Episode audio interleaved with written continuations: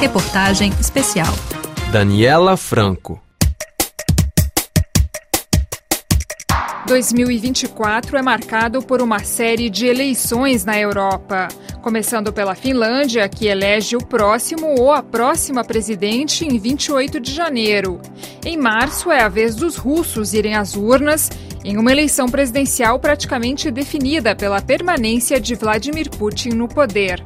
No mesmo mês, Portugal vai ser palco de eleições legislativas após um escândalo de corrupção que resultou na demissão do primeiro-ministro Antônio Costa e na dissolução do parlamento. Bélgica, Áustria, Croácia e Lituânia também irão às urnas, assim como o Reino Unido, onde as eleições gerais ainda não têm data definida. De 6 a 9 de junho vai ocorrer o maior pleito transfronteiriço do mundo, as eleições europeias, para as quais 400 milhões de eleitores estão inscritos. Com a extrema-direita representando a segunda força política em mais de um terço dos países do bloco, a votação pode se transformar em um referendo a favor ou contra a União Europeia.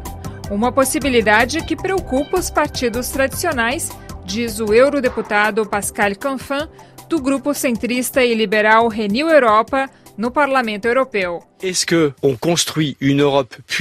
Será que construímos uma Europa poderosa, uma Europa potência, que nos dará peso no mundo diante da China, da Índia, dos Estados Unidos? Mas para isso é preciso se unir e trabalharmos juntos. Ou será que vamos implodir, nos fragmentar? Mas aí vamos sair e desaparecer da história. A realidade de uma extrema-direita potente na Europa, ao ponto de ganhar em grandes países como a França, a Alemanha, países fundadores da União Europeia, será o fim da União Europeia. Aqui na França, o deputado europeu Jordan Bardella, presidente do partido Frente Nacional de Extrema-Direita, encabeça a campanha da legenda para as eleições europeias. Uma pesquisa realizada em novembro pelo Instituto Opinionway mostrou que o partido lidera a preferência do eleitorado francês com 28% das intenções de voto.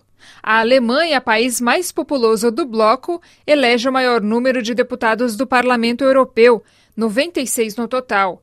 Em 2019, o partido alemão AfD obteve 11% dos votos. Nesse ano, a legenda espera dobrar o resultado, como explica o correspondente da France Info em Berlim, Sébastien Baer. A extrema-direita é hoje na Alemanha a segunda força política, com cerca de 20% de intenções de voto. A AfD está atrás dos conservadores da CDU, CSU, mas supera os três partidos da coalizão no poder e registra uma forte popularidade. Em dezembro, os dirigentes da AfD se reuniram com líderes de outros partidos da extrema-direita da Europa Europa para se coordenar para as eleições de junho. No encontro, a AfD lembrou seus temas de campanha preferidos: o fim das sanções europeias contra Moscou, a retomada de importação de gás russo e o cancelamento da proibição da União Europeia de venda de carros térmicos a partir de 2035. A popularidade da extrema-direita na Europa vai além das eleições europeias. Na Áustria, que realiza eleições legislativas em setembro, o ultraconservador FPO, Partido da Liberdade, acumula cerca de 30% das intenções de voto. Em Portugal, tradicional bastião da esquerda na Europa, o partido de extrema-direita Chega registra 17% das intenções de voto para as eleições legislativas de 10 de março atrás das duas principais legendas, o Partido Socialista e o Partido Social Democrata de centro-direita. A disputa está acirrada entre os dois. Ambos contam com 27% de intenções de voto. O pleito foi convocado após a demissão do primeiro-ministro socialista Antônio Costa, no centro de um escândalo de corrupção.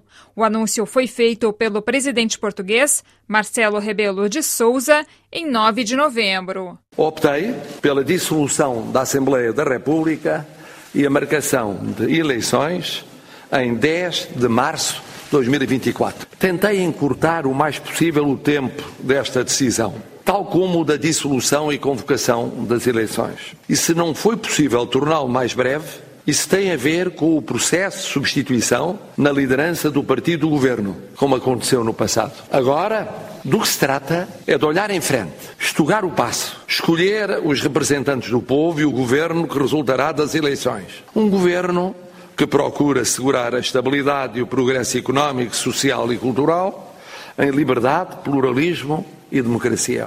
Alguns dias depois das eleições legislativas em Portugal, de 15 a 17 de março, a Rússia vai às urnas para uma votação que, ao que tudo indica, terá como resultado a permanência de Vladimir Putin no poder para seu quinto mandato na presidência do país. Na Rússia, a oposição é praticamente inexistente, devido aos vários anos de repressão.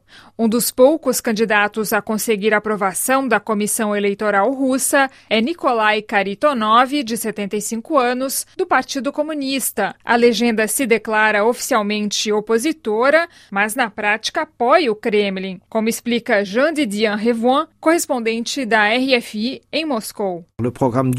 O programa do Partido Comunista Russo se concentra em dois eixos: a nacionalização da produção e uma política social reforçada para favorecer o desenvolvimento da ciência e o aumento da natalidade. São objetivos que se unem aos de Putin, prova que os comunistas permanecem sendo um dos fundamentos da oposição sistêmica, ou seja, aquela que pode atuar no parlamento com o aval do Kremlin. As metas são as mesmas: encarnar as aspirações sociais da sociedade dentro de um jogo jogo político particular que caracteriza a Rússia. A questão em suspenso é se o Partido Comunista continuará sendo a segunda força política da Rússia. A questão que reste en suspens est de savoir si les communistes resteront la deuxième force politique du pays.